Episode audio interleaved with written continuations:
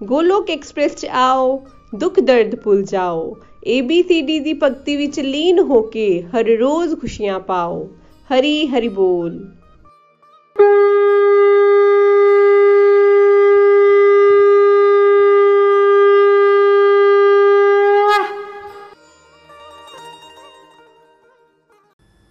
ਮੈਂ Sudha Agarwal state bank of India ਤੋਂ retired ਹਾਂ ਅਤੇ ਪੰਚਕੁਲਾ ਵਿੱਚ ਰਹਿੰਦੀ ਹਾਂ। ਗੋਲੋਕ ਐਕਸਪ੍ਰੈਸ ਨੂੰ ਮੈਂ ਅਕਤੂਬਰ 2020 ਵਿੱਚ ਸ਼੍ਰੀਮਤੀ ਅਵਿਨਾਸ਼ ਗੁਪਤਾ ਜੀ ਦੇ ਮਾਧਿਅਮ ਤੋਂ ਜੁਆਇਨ ਕੀਤਾ ਅਤੇ ਗੀਤਾ ਗਿਆਨ, ਜੋ ਕਿ ਸ਼੍ਰੀ ਕ੍ਰਿਸ਼ਨ ਭਗਵਾਨ ਦੇ ਮੁਖ ਦੀ ਬਾਣੀ ਹੈ, ਉਸ ਨੂੰ ਸਮਝਣ ਦਾ ਮੈਨੂੰ ਸੁਭਾਗੇ ਪ੍ਰਾਪਤ ਹੋਇਆ। ਫਰੈਂਡਸ ਭਗਵਦ ਗੀਤਾ, ਉਹ ਗਿਆਨ ਹੈ ਜਿਹੜਾ ਕਿ ਭਗਵਾਨ ਸ਼੍ਰੀ ਕ੍ਰਿਸ਼ਨ ਨੇ ਅਰਜੁਨ ਨੂੰ ਉਸ ਸਮੇਂ ਦਿੱਤਾ, ਜਦੋਂ ਮਹਾਭਾਰਤ ਦੇ ਯੁੱਧ ਦੇ ਸਮੇਂ ਕੌਰਵਾਂ ਅਤੇ ਪਾਂਡਵਾਂ ਦੀਆਂ ਸੈਨਾਵਾਂ ਯੁੱਧ ਦੇ ਮੈਦਾਨ ਵਿੱਚ ਆਮਨੇ ਸਾਹਮਣੇ ਖੜੀਆਂ ਸਨ।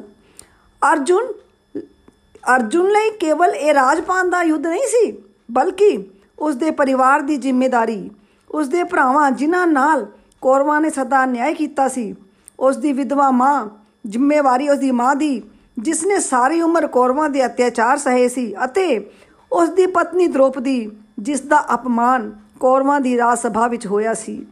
ਐਸੇ ਕ੍ਰਿਟੀਕਲ ਮੂਮੈਂਟ ਵਿੱਚ ਵਿਸ਼ਵ ਦਾ ਸਭ ਤੋਂ ਸ਼੍ਰੇਸ਼ਟ ਯੋਧਾ ਸਾਹਮਣੇ ਵਾਲੀ ਸੈਨਾ ਵਿੱਚ ਆਪਣੇ ਪਿਆਰੇ ਪਿਤਾਮਹ ਗੁਰੂ ਦ੍ਰੋਣ ਅਤੇ ਕਜ਼ਨਸ ਨੂੰ ਵੇਖ ਕੇ ਵਿਚਲਿਤ ਹੋ ਗਿਆ ਤੇ ਉਸਨੇ ਆਪਣਾ ਧਨੁਸ਼ਬਾਨ ਆਪਣੇ ਸਾਰਥੀ ਅਤੇ ਸਖਾ ਸ਼੍ਰੀ ਕ੍ਰਿਸ਼ਨ ਭਗਵਾਨ ਦੇ ਸਾਹਮਣੇ ਰੱਖ ਦਿੱਤਾ। ਉਹ ਆਪਣਾ ਆਤਮ ਵਿਸ਼ਵਾਸ ਖੋ ਬੈਠਾ ਸੀ। ਫਰੈਂਡਸ ਅਸੀਂ ਵੀ ਕਈ ਵਾਰ ਜ਼ਿੰਦਗੀ ਵਿੱਚ ਬੜੇ ਨਿਰਾਸ਼ ਹੋ ਜਾਂਦੇ ਹਾਂ ਔਰ ਐਸੇ ਐਸੀ ਜਗ੍ਹਾ ਤੇ ਖੜੇ ਹੁੰਦੇ ਆ ਕਿ ਸਾਨੂੰ ਸਮਝ ਨਹੀਂ ਆਉਂਦਾ ਕਿ ਹੁਣ ਅਸੀਂ ਕੀ ਕਰੀਏ। ਹਲਕਾ ਜਿਹਾ ਡਿਪਰੈਸ਼ਨ ਸਾਨੂੰ ਘੇਰ ਲੈਂਦਾ ਹੈ ਤੇ ਅਸੀਂ ਉਸ ਸਮੇਂ ਅਵਸਾਦ ਵਿੱਚ ਵੀ ਆਣ ਲੱਗਦੇ ਹਾਂ। ਐਸੇ ਕ੍ਰਿਟੀਕਲ ਮੂਮੈਂਟ ਤੇ ਉਹ ਐਸਾ ਕਿਹੜਾ ਗਿਆਨ ਸੀ ਜਿਹੜਾ ਸ਼੍ਰੀ ਕ੍ਰਿਸ਼ਨ ਭਗਵਾਨ ਨੇ ਅਰਜੁਨ ਨੂੰ ਦਿੱਤਾ, ਜਿਸ ਦੇ ਕਰਕੇ ਉਹ ਆਪਣੇ ਅਵਸਾਦ ਤੋਂ ਬਾਹਰ ਆ ਸਕਿਆ ਆਪਣਾ ਖੋਇਆ ਹੋਇਆ ਆਤਮ ਵਿਸ਼ਵਾਸ ਪਾ ਸਕਿਆ ਅਤੇ ਯੁੱਧ ਵਿੱਚ ਜਿੱਤ ਹਾਸਲ ਕਰ ਚੁੱਕਿਆ, ਕਰ ਸਕਿਆ। ਮੈਂ ਉਸ ਗਿਆਨ ਨੂੰ ਪਾਣਾ ਚਾਹੁੰਦੀ ਸੀ, ਸਮਝਣਾ ਚਾਹੁੰਦੀ ਸੀ। ਔਰ ਮੈਂ ਇਸ ਲਈ ਬਹੁਤ ਸਾਰੇ ਆਨਲਾਈਨ satsang ਵੀ ਅਟੈਂਡ ਕਰਨ ਦੀ ਕੋਸ਼ਿਸ਼ ਕੀਤੀ, ਪਰ ਮੈਨੂੰ ਉਹ ਗਿਆਨ ਹਾਸਲ ਨਾ ਹੋਇਆ। ਜਿਹੜੀ ਕਿ ਮੇਰੀ ਬਰਿਆਂ ਦੀ ਤਲਾਸ਼ ਸੀ, ਉਹ ਮੇਰੀ ਗੋਲੋਕ ਐਕਸਪ੍ਰੈਸ ਨੂੰ ਜੁਆਇਨ ਕਰਕੇ ਪੂਰੀ ਹੋਈ। ਔਰ ਗੋਲੋਕ ਐਕਸਪ੍ਰੈਸ ਨੂੰ ਜੁਆਇਨ ਕਰਕੇ ਮੈਂ ਇਸ ਗੀਤਾ ਗਿਆਨ ਨੂੰ ਸਮਝ ਵੀ ਪਾਈ, ਆਪਣੇ ਜੀਵਨ ਵਿੱਚ ਉਤਾਰ ਵੀ ਪਾਈ ਕਾਫੀ ਹੱਦ ਤੱਕ, ਔਰ ਮੈਨੂੰ ਬਦਲਾਅ ਵੀ ਬੜੇ ਮਹਿਸੂਸ ਹੋਏ। ਫਰੈਂਡਸ ਗੀਤਾ ਗਿਆਨ ਨੂੰ ਸਮਝਣ ਲਈ ਸਭ ਤੋਂ ਪਹਿਲੇ ਸਾਨੂੰ ਭਗਵਾਨ ਸ਼੍ਰੀ ਕ੍ਰਿਸ਼ਨ ਦੇ ਸ਼ਰਨਾਗਤ ਹੋਣਾ ਪਵੇਗਾ। ਭਗਵਾਨ ਸ਼੍ਰੀ ਕ੍ਰਿਸ਼ਨ ਨੇ ਆਪ ਵੀ ਕਿਹਾ ਹੈ ਕਿ ਇਹ ਮੇਰਾ ਗਿਆਨ ਉਹਨਾਂ ਲਈ ਹੈ, ਜਿਹੜੇ ਮੇਰੇ ਸ਼ਰਨਾਗਤ ਹਨ, ਜਿਹੜੇ ਮੇਰੇ ਵਿੱਚ ਆਸਥਾ ਰੱਖਦੇ ਹਨ ਤੇ ਜੇ ਮੇਰੇ ਭਗਤ ਹਨ। ਉਹਨਾਂ ਲਈ ਨਹੀਂ, ਜੋ ਮੈਨੂੰ ਆਪਣਾ ਸ਼ਰਦੂ ਸ਼ਤਰੂ ਸਮਝਦੇ ਹਨ ਜਾਂ ਮੇਰੇ ਤੇ ਸ਼ੰਕਾ ਕਰਦੇ ਹਨ। ਤੇ ਇਸ ਲਈ ਜਦੋਂ ਅਸੀਂ ਪ੍ਰਭੂ ਦੇ ਸ਼ਰਨਾਗਤ ਹੁੰਦੇ ਹਾਂ, ਤਾਂ ਸਾਨੂੰ ਉਹਨਾਂ ਦੀ ਗੱਲ ਸਮਝ ਵੀ ਆਉਂਦੀ ਹੈ। ਫਰੈਂਡਸ ਭਗਵਦ ਗੀਤਾ ਇੱਕ ਤਰ੍ਹਾਂ ਦਾ ਭਗਵਾਨ ਦੁਆਰਾ ਦਿੱਤਾ ਹੋਇਆ ਇਨਸਟਰਕਸ਼ਨਲ ਮੈਨੂਅਲ ਹੈ। ਜਿਸ ਤਰ੍ਹਾਂ ਅਸੀਂ ਕੋਈ ਮਸ਼ੀਨ ਖਰੀਦਦੇ ਹਾਂ ਤੇ ਕੰਪਨੀ ਇੱਕ ਮੈਨੂਅਲ ਦਿੰਦੀ ਹੈ ਕਿ ਇਹ ਮਸ਼ੀਨ ਕਿਸ ਤਰ੍ਹਾਂ ਕੰਮ ਕਰਦੀ ਹੈ, ਤੁਸੀਂ ਇਸ ਨੂੰ ਕਿਸ ਤਰ੍ਹਾਂ ਹੈਂਡਲ ਕਰਨਾ ਹੈ। ਇਸੇ ਤਰ੍ਹਾਂ ਭਗਵਦ ਗੀਤਾ ਵਿੱਚ ਭਗਵਾਨ ਦੁਆਰਾ ਦਿੱਤਾ ਹੋਇਆ ਗਿਆਨ, ਇਸ ਸਰੀਰ ਬਾਰੇ ਇੱਕ ਮੈਨੂਅਲ ਹੈ ਜੋ ਇਹ ਦੱਸਦਾ ਹੈ ਸਾਨੂੰ ਇਸ ਸਰੀਰ ਦੀ ਸੰਰਚਨਾ ਬਾਰੇ ਤੇ ਇਸ ਦੀ ਕਾਰਜ ਪ੍ਰਣਾਲੀ ਬਾਰੇ। ਇਹ ਸਰੀਰ ਪ੍ਰਕਿਰਤੀ ਦੇ ਪੰਜ ਤੱਤਾਂ ਨਾਲ ਬਣਿਆ ਹੈ, ਜਲ, ਵਾਯੂ, ਪ੍ਰithvi, ਅਗਨੀ ਤੇ ਆਕਾਸ਼। ਇਹ ਪਰਮਾਤਮਾ ਦੀ ਅਪਰਾ ਸ਼ਕਤੀ ਯਾਨੀ ਇਨਫੀਰੀਅਰ ਸ਼ਕਤੀ ਹੈ। ਇਹ ਅਪਰਾ ਸ਼ਕਤੀ ਕਨਸਟੈਂਟ ਨਹੀਂ ਹੈ, ਇਹ ਹਮੇਸ਼ਾ ਬਦਲਦੀ ਰਹਿੰਦੀ ਹੈ। ਜਿਸ ਤਰ੍ਹਾਂ ਭੌਤਿਕ ਵਸਤੂਆਂ ਨੂੰ ਅਸੀਂ ਵੇਖਦੇ ਹਾਂ, ਉਹ ਗ੍ਰੈਜੂਅਲੀ ਚੇਂਜ ਹੁੰਦੀਆਂ ਰਹਿੰਦੀਆਂ ਨੇ। ਇਸੇ ਤਰ੍ਹਾਂ ਸਾਡਾ ਸਰੀਰ ਵੀ ਲਗਾਤਾਰ ਬਦਲਦਾ ਰਹਿੰਦਾ ਹੈ ਸਥਿਰ ਨਹੀਂ ਰਹਿੰਦਾ ਜਿਸ ਤਰ੍ਹਾਂ ਕਿ ਜਨਮ ਬਚਪਨ ਜਵਾਨੀ ਬੁਢਾਪਾ ਅਤੇ ਮ੍ਰਿਤਿੂ ਇਸ ਸਰੀਰ ਵਿੱਚ ਇੱਕ ਹੋਰ ਸੂਖਸ਼ਮ ਸਰੀਰ ਹੈ ਮਨ ਬੁੱਧੀ ਅਹੰਕਾਰ ਅਹੰਕਾਰ ਮੀਨਸ ਫਾਲਸ ਈਗੋ ਇਹ ਵੀ ਪਰਮਾਤਮਾ ਦੀ ਅਪਰਾ ਸ਼ਕਤੀ ਹੈ ਔਰ ਇਹ ਵੀ ਕਨਸਟੈਂਟ ਨਹੀਂ ਹੈ ਇਹ ਵੀ ਸਥਿਰ ਨਹੀਂ ਹੈ ਸਾਡਾ ਮਨ ਬਹੁਤ ਚੰਚਲ ਹੈ ਇਸ ਵਿੱਚ ਅਨੇਕ ਇੱਛਾਵਾਂ ਉਤਪਨ ਹੁੰਦੀਆਂ ਰਹਿੰਦੀਆਂ ਨੇ ਇਹ ਹਮੇਸ਼ਾ ਸਾਡੀ ਇੰਦਰੀਆਂ ਨੂੰ ਖੁਸ਼ ਕਰਨ ਵਿੱਚ ਲੱਗਾ ਰਹਿੰਦਾ ਹੈ। ਜਿਸ ਤਰ੍ਹਾਂ ਅੱਖ ਨੂੰ ਕੋਈ ਚੀਜ਼ ਚੰਗੀ ਲੱਗਦੀ ਹੈ, ਉਹ ਵੀ ਸਾਨੂੰ ਚਾਹੀਦੀ ਹੈ। ਜੀਬ ਨੂੰ ਜਿਹੜੀ ਚੀਜ਼ ਚੰਗੀ ਲੱਗਦੀ ਹੈ, ਉਹ ਵੀ ਸਾਨੂੰ ਚਾਹੀਦੀ ਹੈ। ਆਦਿ ਆਦਿ ਇਸ ਤਰ੍ਹਾਂ। ਅੱਜ ਇਹ ਮਨ ਹਮੇਸ਼ਾ ਇੰਦਰੀਆਂ ਦੇ ਰਸ ਵਿੱਚ ਲਿਪਤ ਰਹਿਣਾ ਚਾਹੁੰਦਾ ਹੈ ਅਤੇ ਇਹ ਮਨ ਇੰਨਾ ਪਾਵਰਫੁਲ ਹੈ ਕਿ ਇਹਨੇ ਸਾਡੀ ਬੁੱਧੀ ਨੂੰ ਵੀ ਕੰਟਰੋਲ ਕਰਕੇ ਕਰ ਲਿੱਤਾ ਹੋਇਆ ਹੈ।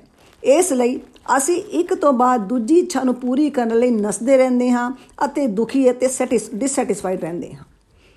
ਸ਼ਾਂਤ ਅਤੇ ਸਥਿਰ ਜੀਵਨ ਲਈ ਸਾਨੂੰ ਆਪਣੇ ਅਸਲੀ ਸਰੂਪ ਨੂੰ ਪਹਿਚਾਨਣਾ ਪਵੇਗਾ। ਅਸਲੀ ਸਰੀਰ ਅਸੀਂ ਸਰੀਰ ਨਹੀਂ, ਬਲਕਿ ਆਤਮਾ ਹਾਂ। ਪਰਮਾਤਮਾ ਦੀ ਇੱਕ ਪਰਾ ਸ਼ਕਤੀ ਹੈ ਅਰਥਾਤ ਸੁਪੀਰੀਅਰ ਸ਼ਕਤੀ, ਜੋ ਆਤਮਾ ਹੈ। ਇਹ ਪਰਮਾਤਮਾ ਦਾ ਹੀ ਅੰਸ਼ ਹੈ ਅਤੇ ਇਸ ਵਿੱਚ ਉਹ ਸਾਰੇ ਗੁਣ ਹਨ ਜੋ ਪਰਮਾਤਮਾ ਵਿੱਚ ਹਨ।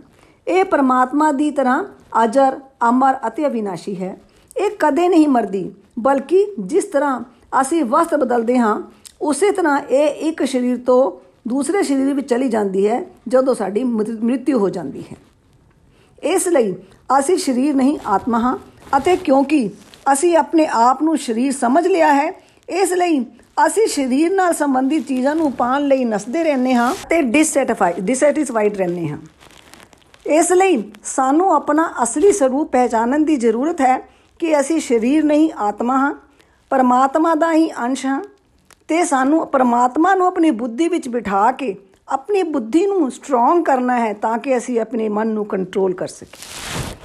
ਭਗਵਾਨ ਸ਼੍ਰੀ ਕ੍ਰਿਸ਼ਨ ਨੇ ਦੱਸਿਆ, ਕਿਉਂਕਿ ਅਸੀਂ ਆਪਣੇ ਆਪ ਨੂੰ ਸਰੀਰ ਮੰਨ ਲਿਆ ਹੈ, ਇਸ ਲਈ ਸਾਡੇ ਸਾਰੇ ਕਰਮ ਸਕਾਮ ਹੁੰਦੇ ਹਨ, ਅਰਥਾਤ ਫਲ ਦੀ ਇੱਛਾ ਨਾਲ ਹੁੰਦੇ ਹਨ।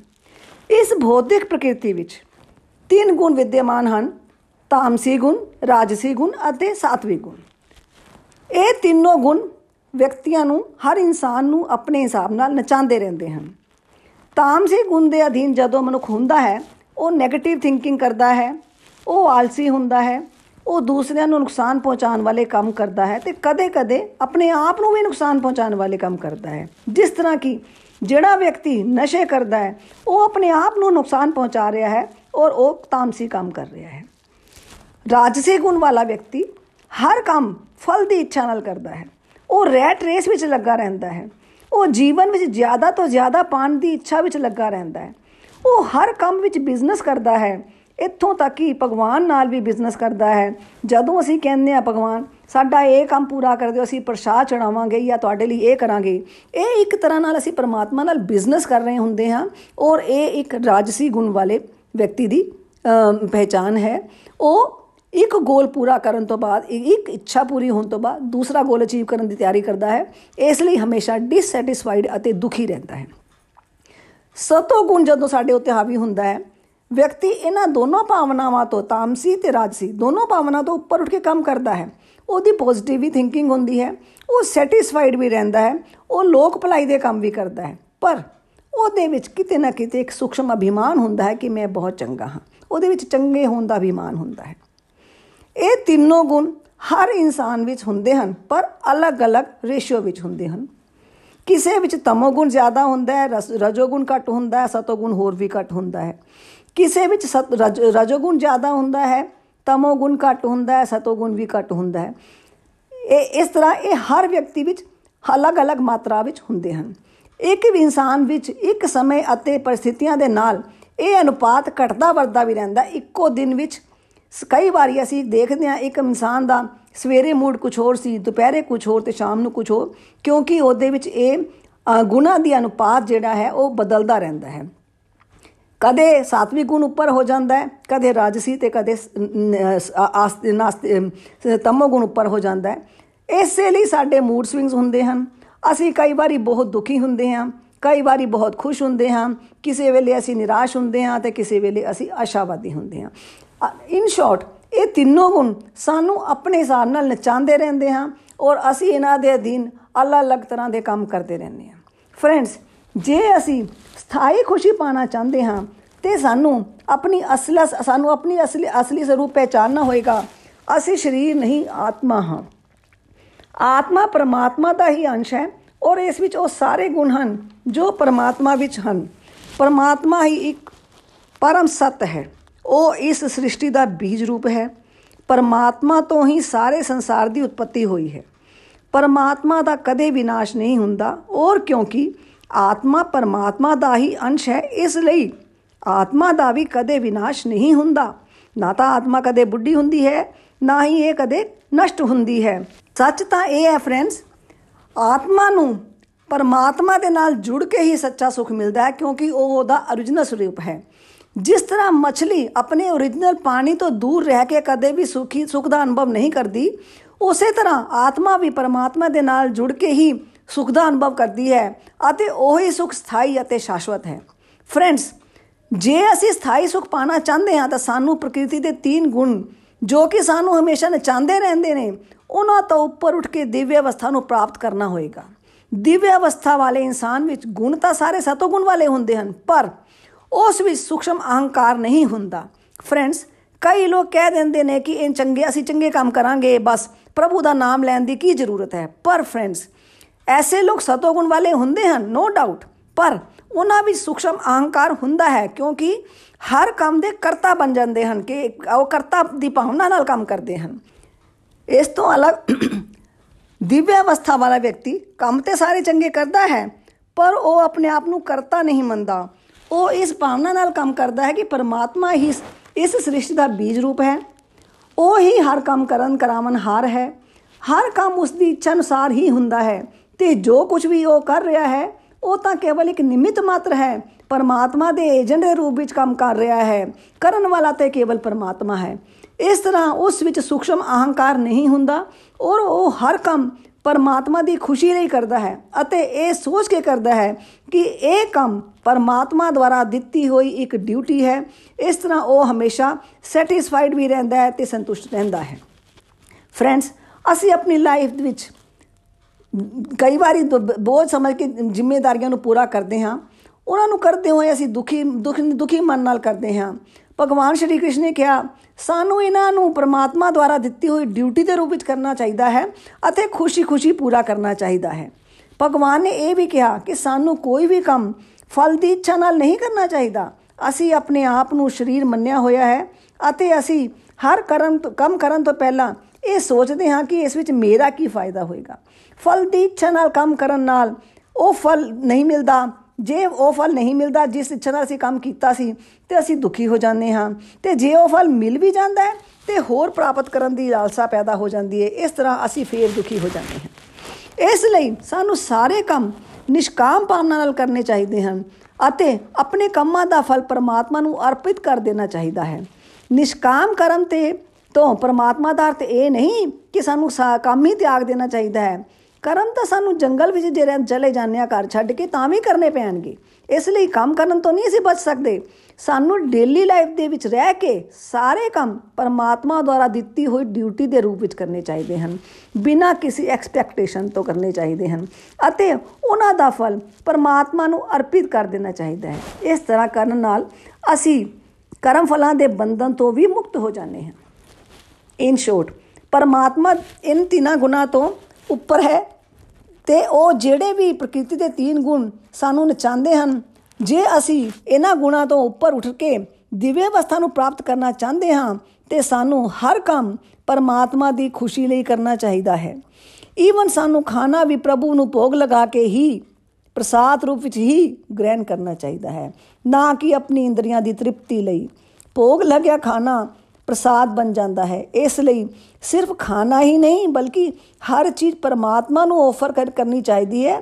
ਫਿਰ ਉਹਨੂੰ ਆਪ ਗ੍ਰਹਿਣ ਕਰਨਾ ਚਾਹੀਦਾ ਹੈ।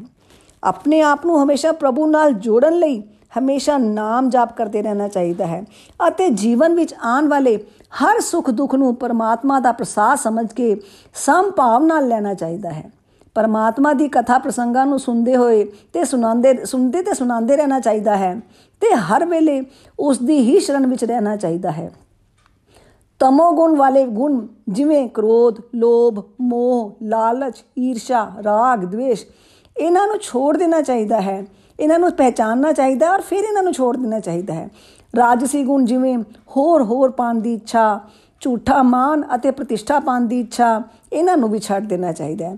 ਅਤੇ ਸਾਨੂੰ ਸਤੋ ਗੁਣ ਨੂੰ ਅਪਣਾਉਣਾ ਚਾਹੀਦਾ ਹੈ, ਜਿਵੇਂ ਸੰਯਮ ਦਇਆ, ਕਰੁਣਾ, ਆਤਮ ਸ਼ੁੱਧੀ, ਦਾਨ ਖਸ਼ਮਾ ਆਦਿ ਗੁਣਾਂ ਨੂੰ ਅਪਣਾਉਣਾ ਚਾਹੀਦਾ ਹੈ। ਇਸ ਤਰ੍ਹਾਂ ਹਮੇਸ਼ਾ ਪ੍ਰਭੂ ਦੀ ਅਨੰਨਯ ਭਗਤੀ ਵਿੱਚ ਲੀਨ ਰਹਿਣਾ ਚਾਹੀਦਾ ਹੈ। ਅਨੰਨਯ ਭਗਤੀ ਦਾ ਅਰਥ ਹੈ, ਕਿਸੇ ਵੀ ਸੰਸਾਰਿਕ ਇੱਛਾ ਤੋਂ ਬਗੈਰ ਸਿਰਫ ਔਰ ਸਿਰਫ ਪ੍ਰਭੂ ਨੂੰ ਪਾਣ ਦੀ ਇੱਛਾ।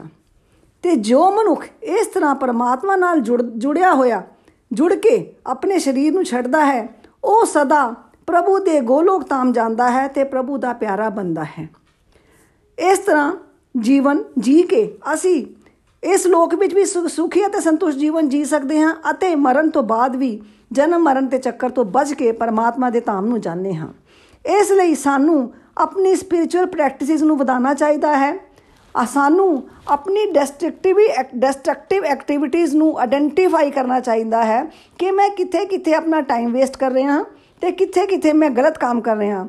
ਉਹਨਾਂ ਨੂੰ ਦੂਰ, ਉਹਨਾਂ ਨੂੰ ਦੂਰ ਕਰਨ ਲਈ ਉਹਨਾਂ ਤੋਂ ਕਿਨਾਰਾ ਕਰਨਾ ਚਾਹੀਦਾ ਹੈ। ਔਰ ਇਸ ਰਾਸਤੇ ਸ਼ੁਰੂ ਹੋਣ ਵਿੱਚ ਹੋ ਸਕਦਾ ਹੈ ਕਿ ਮੁਸ਼ਕਿਲ ਲੱਗੇ। ਸ਼ੁਰੂ ਵਿੱਚ ਇਹ ਰਾਸਤਾ ਮੁਸ਼ਕਿਲ ਹੋ ਸਕਦਾ ਹੈ, ਪਰ ਜਦੋਂ ਅਸੀਂ ਇਸ ਰਾਸਤੇ ਨੂੰ ਤੇ ਚੱਲ ਪੈਂਦੇ ਹਾਂ, ਇਹ ਬਹੁਤ ਆਨੰਦਦਾਇਕ ਹੈ। ਪ੍ਰਭੂ ਦੀ ਕਿਰਪਾ ਮਿਲਣ ਲੱਗਦੀ ਹੈ ਤੇ ਸਭ ਕੁਝ ਜੇ ਇਹ ਸਭ ਕੁਝ ਮੈਂ ਗੋਲੋਕ ਐਕਸਪ੍ਰੈਸ ਨੂੰ ਜੁਆਇਨ ਕਰਨ ਤੋਂ ਬਾਅਦ ਮਹਿਸੂਸ ਕੀਤਾ, ਫਰੈਂਡਸ, ਅਕਸਰ ਜਦੋਂ ਅਸੀਂ ਕਿਸੇ ਵੀ ਸਤਸੰਗ ਸੁਣਨ ਜਾਂ ਨਾਮ ਜਪਨ ਕਰਨ ਦੀ ਸਲਾਹ ਦਿੰਦੇ ਆ ਕਿਸੇ ਨੂੰ, ਤੇ ਝਟਕਲਾ ਕਹਿ ਦਿੰਦਾ ਜੀ, ਮੇਰੇ ਕੋਲ ਤਾਂ ਸਮੇਂ ਨਹੀਂ ਹੈ।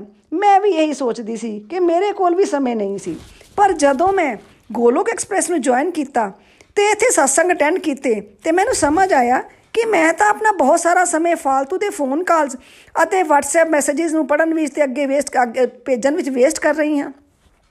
ਮੈਂ ਹੌਲੀ-ਹੌਲੀ ਉਹਨਾਂ ਨੂੰ ਘਟਾਇਆ ਅਤੇ ਆਪਣਾ ਸਤਸੰਗ ਸਾਧਨਾ, ਸੇਵਾ ਤੇ ਸਦਾਚਾਰ ਨੂੰ ਆਪਣੇ ਜੀਵਨ ਵਿੱਚ ਅਪਣਾਇਆ, ਜਿਸ ਨਾਲ ਮੇਰੇ ਵਿੱਚ ਜੀਵਨ ਮੇਰੇ ਜੀਵਨ ਵਿੱਚ ਬਦਲਾਅ ਆਉਣ ਲੱਗੇ, ਮੇਰਾ ਸਤੋਗੁਣ ਵਧਣ ਲੱਗਾ ਇਸ ਨਾਲ ਕੀ ਹੋਇਆ ਕਿ ਮੈਨੂੰ ਡਿਵਾਈਨ ਐਕਸਪੀਰੀਅੰਸ ਵੀ ਬਹੁਤ ਮਹਿਸੂਸ ਹੋਣ ਲੱਗੇ ਅਤੇ ਸਮਝ ਆਇਆ ਕਿ ਮੈਂ ਹੁਣ ਸਹੀ ਰਸਤੇ ਤੇ ਹਾਂ। ਇਸ ਲਈ ਇਸ ਮੰਚ ਤੋਂ ਮੈਂ ਤੁਹਾਨੂੰ ਆਵਾਹਨ ਕਰਦੀ ਹਾਂ ਕਿ ਆਓ, ਭਗਵਾਨ ਸ਼੍ਰੀ ਕ੍ਰਿਸ਼ਨ ਦੇ ਮੁਖ ਤੋਂ ਨਿਕਲੀ ਬਾਣੀ ਨੂੰ ਸਮਝ ਕੇ ਉਸ ਤੇ ਆਚਰਣ ਕਰੀਏ। ਤੁਸੀਂ ਆਪ ਆਪਣੇ ਜੀਵਨ ਨੂੰ ਬਦਲਾ ਬਦਲਦਾ ਹੋਇਆ ਮਹਿਸੂਸ ਕਰੋਗੇ। ਫਰੈਂਡਸ ਕਈ ਵਾਰੀ ਲੋਕ ਇਹ ਕਹਿ ਦਿੰਦੇ ਨੇ ਕਿ ਭਗਤੀ ਤਾਂ ਬੁਢਾਪੇ 'ਚ ਕਰਨ ਵਾਲੀ ਚੀਜ਼ ਹੈ। ਪਰ ਯਕੀਨ ਮੰਨੋ ਫਰੈਂਡਸ ਇਸ ਰਾਸਤੇ ਨੂੰ ਜਿੰਨੀ ਜਲਦੀ ਅਪਣਾ ਲਿਆ ਜਾਏ ਉਨਾ ਹੀ ਚੰਗਾ ਹੈ। ਕਿਉਂਕਿ Bhagavad Gita is an art of living ਇਹ ਸਾਨੂੰ ਜੀਵਨ ਜੀਣ ਦਾ ਸਹੀ ਰਸਤਾ ਦਿਖਾਉਂਦੀ ਹੈ ਅਤੇ ਇਸ ਨਾਲ ਸਾਡੀ ਫੈਮਿਲੀ ਲਾਈਫ ਅਤੇ ਫਾਈਨੈਂਸ਼ੀਅਲ ਲਾਈਫ ਦੋਨੋਂ ਹੀ ਬੈਟਰ ਹੋਣ ਲੱਗਦੀਆਂ ਨੇ। ਇਸ ਨਾਲ ਤੇ ਸਾਡੀ ਫਿਜ਼ੀਕਲ ਲਾਈਫ ਤੇ ਵੀ ਅਸਰ ਪੈਂਦਾ ਹੈ, ਸਾਡੀ ਹੈਲਥ ਵੀ ਇੰਪਰੂਵ ਹੋਣ ਲੱਗਦੀ ਹੈ। ਫਰੈਂਡਸ ਤੁਸੀਂ ਸੋਚਦੇ ਹੋਵੋਗੇ ਕਿ ਭਗਵਤ ਗੀਤਾ ਦਾ ਗਿਆਨ ਲੈਣ ਨਾਲ ਫੈਮਿਲੀ ਲਾਈਫ ਤੇ ਫਾਈਨੈਂਸ਼ੀਅਲ ਲਾਈਫ ਅਤੇ ਫਿਜ਼ੀਕਲ ਲਾਈਫ ਕਿਵੇਂ ਇੰਪਰੂਵ ਹੁੰਦੀ ਹੈ? ਇਸ ਲਈ ਮੈਂ ਤੁਹਾਨੂੰ ਕਹਿਣਾ ਚਾਹੁੰਦੀ ਹਾਂ ਕਿ ਆਓ ਗੀਤਾ ਜੀ ਦਾ ਅਧਿਐਨ ਕਰੋ, ਨਿਤ ਨਿਰੰਤਰ ਸਤਸੰਗ ਅਟੈਂਡ ਕਰੋ ਤੇ ਫਿਰ ਆਪ ਵੇਖੋ ਕਿ ਤੁਹਾਡੀ ਲਾਈਫ ਕਿਵੇਂ ਚੇਂਜ ਹੁੰਦੀ ਹੈ। ਇਸ ਲਈ ਮੈਂ ਤੁਹਾਨੂੰ ਇਸ ਮੰਚ ਤੋਂ ਆਵਾਹਨ ਦੇਣੀ ਆ ਕਿ ਆਓ ਆਪ ਵੀ ਬਦਲੋ ਤੇ ਆਪਣੇ ਆਸ-ਪਾਸ ਦਾ ਵਾਤਾਵਰਣ ਵੀ ਬਦਲੋ। Transform the world by transforming yourself ਅੰਤ ਵਿੱਚ ਮੈਂ ਆਪਣੀਆਂ ਭਾਵਨਾਵਾਂ ਭਾਵਨਾਵਾਂ ਨੂੰ ਇੱਕ ਭਜਨ ਦੀਆਂ ਥੋੜੀਆਂ ਦੋ ਲਾਈਨਾਂ ਨਾਲ ਵਿਅਕਤ ਕਰਨਾ ਚਾਹੁੰਦੀ ਹਾਂ। ਲੜ ਫੜ ਕੇ ਤੇਰਾ ਸ਼ਾਮਾ ਹੁਣ ਛੱਡਿਆ ਨਹੀਂ ਜਾਂਦਾ। ਲੜ ਫੜ ਕੇ ਤੇਰਾ ਸ਼ਾਮਾ ਹੁਣ ਛੱਡਿਆ ਨਹੀਂ ਜਾਂਦਾ। ਤੇਰੇ ਦਰ ਉੱਤੇ ਆ ਗਈਆਂ, ਪਿੱਛੇ ਹਟਿਆ ਨਹੀਂ ਜਾਂਦਾ। ਤੇਰੇ ਦਰੇ ਉਤੇ ਆ ਗਈਆਂ, ਪਿੱਛੇ ਹਟਿਆ ਨਹੀਂ ਜਾਂਦਾ। ਤਸਵੀਰ ਤੇਰੀ ਮੋਹਨਾ ਸਾਡੇ ਦਿਲ ਵਿੱਚ ਵਸ ਗਈ ਏ ਤਸਵੀਰ ਤੇਰੀ ਮੋਹਨਾ ਸਾਡੇ ਦਿਲ ਵਿੱਚ ਵਸ ਗਈ ਏ ਅਸੀਂ ਦੱਸ ਵੀ ਨਹੀਂ ਸਕਦੇ। ਰੋਮ ਰੋਮ ਵਿੱਚ ਬਸ ਗਈ ਅਸੀਂ ਦੱਸ ਵੀ ਨਹੀਂ ਸਕਦੇ। ਰੋਮ ਰੋਮ ਵਿੱਚ ਬਸ ਗਈ ਏ ਜਦੋਂ ਤਾਰਾ ਖੜਕਦੀਆਂ ਨੇ, ਫੇਰ ਰੁਕਿਆ ਨਹੀਂ ਜਾਂਦਾ। ਲੜ ਫੜ ਕੇ ਤੇਰਾ ਸ਼ਾਮਾ ਹੁਣ ਛੱਡਿਆ ਨਹੀਂ ਜਾਂਦਾ। ਹਰੇ ਕ੍ਰਿਸ਼ਨ ਹਰੇ ਕ੍ਰਿਸ਼ਨ ਕ੍ਰਿਸ਼ਨ ਕ੍ਰਿਸ਼ਨ, ਹਰੇ ਹਰੇ। ਹਰੇ ਰਾਮ, ਹਰੇ ਰਾਮਾ, ਰਾਮ ਰਾਮ, ਹਰੇ ਹਰੇ। हरे कृष्ण हरे कृष्णा कृष्णा कृष्णा हरे हरे हरे राम हरे राम राम राम हरे हरे ਗੋਲੋਕ ਐਕਸਪ੍ਰੈਸ ਦੇ ਨਾਲ ਜੁੜਨ ਲਈ ਤੁਸੀਂ ਸਾਡੇ ਈਮੇਲ ਐਡਰੈਸ info@golokexpress.org ਦੇ ਰਾਹੀਂ ਸੰਪਰਕ ਕਰ ਸਕਦੇ ਹੋ। ਜਾਂ ਸਾਡੇ WhatsApp ਜਾਂ ਟੈਲੀਗ੍ਰਾਮ ਨੰਬਰ 7018026821 ਨਾਲ ਵੀ ਜੁੜ ਸਕਦੇ ਹੋ। ਤੁਸੀਂ ਸਾਡੇ ਨਾਲ ਫੇਸਬੁੱਕ ਪੇਜ ਜਾਂ YouTube ਚੈਨਲ ਦੇ ਰਾਹੀਂ ਵੀ ਜੁੜ ਸਕਦੇ ਹੋ। ਹਰੀ ਹਰੀ ਬੋਲ।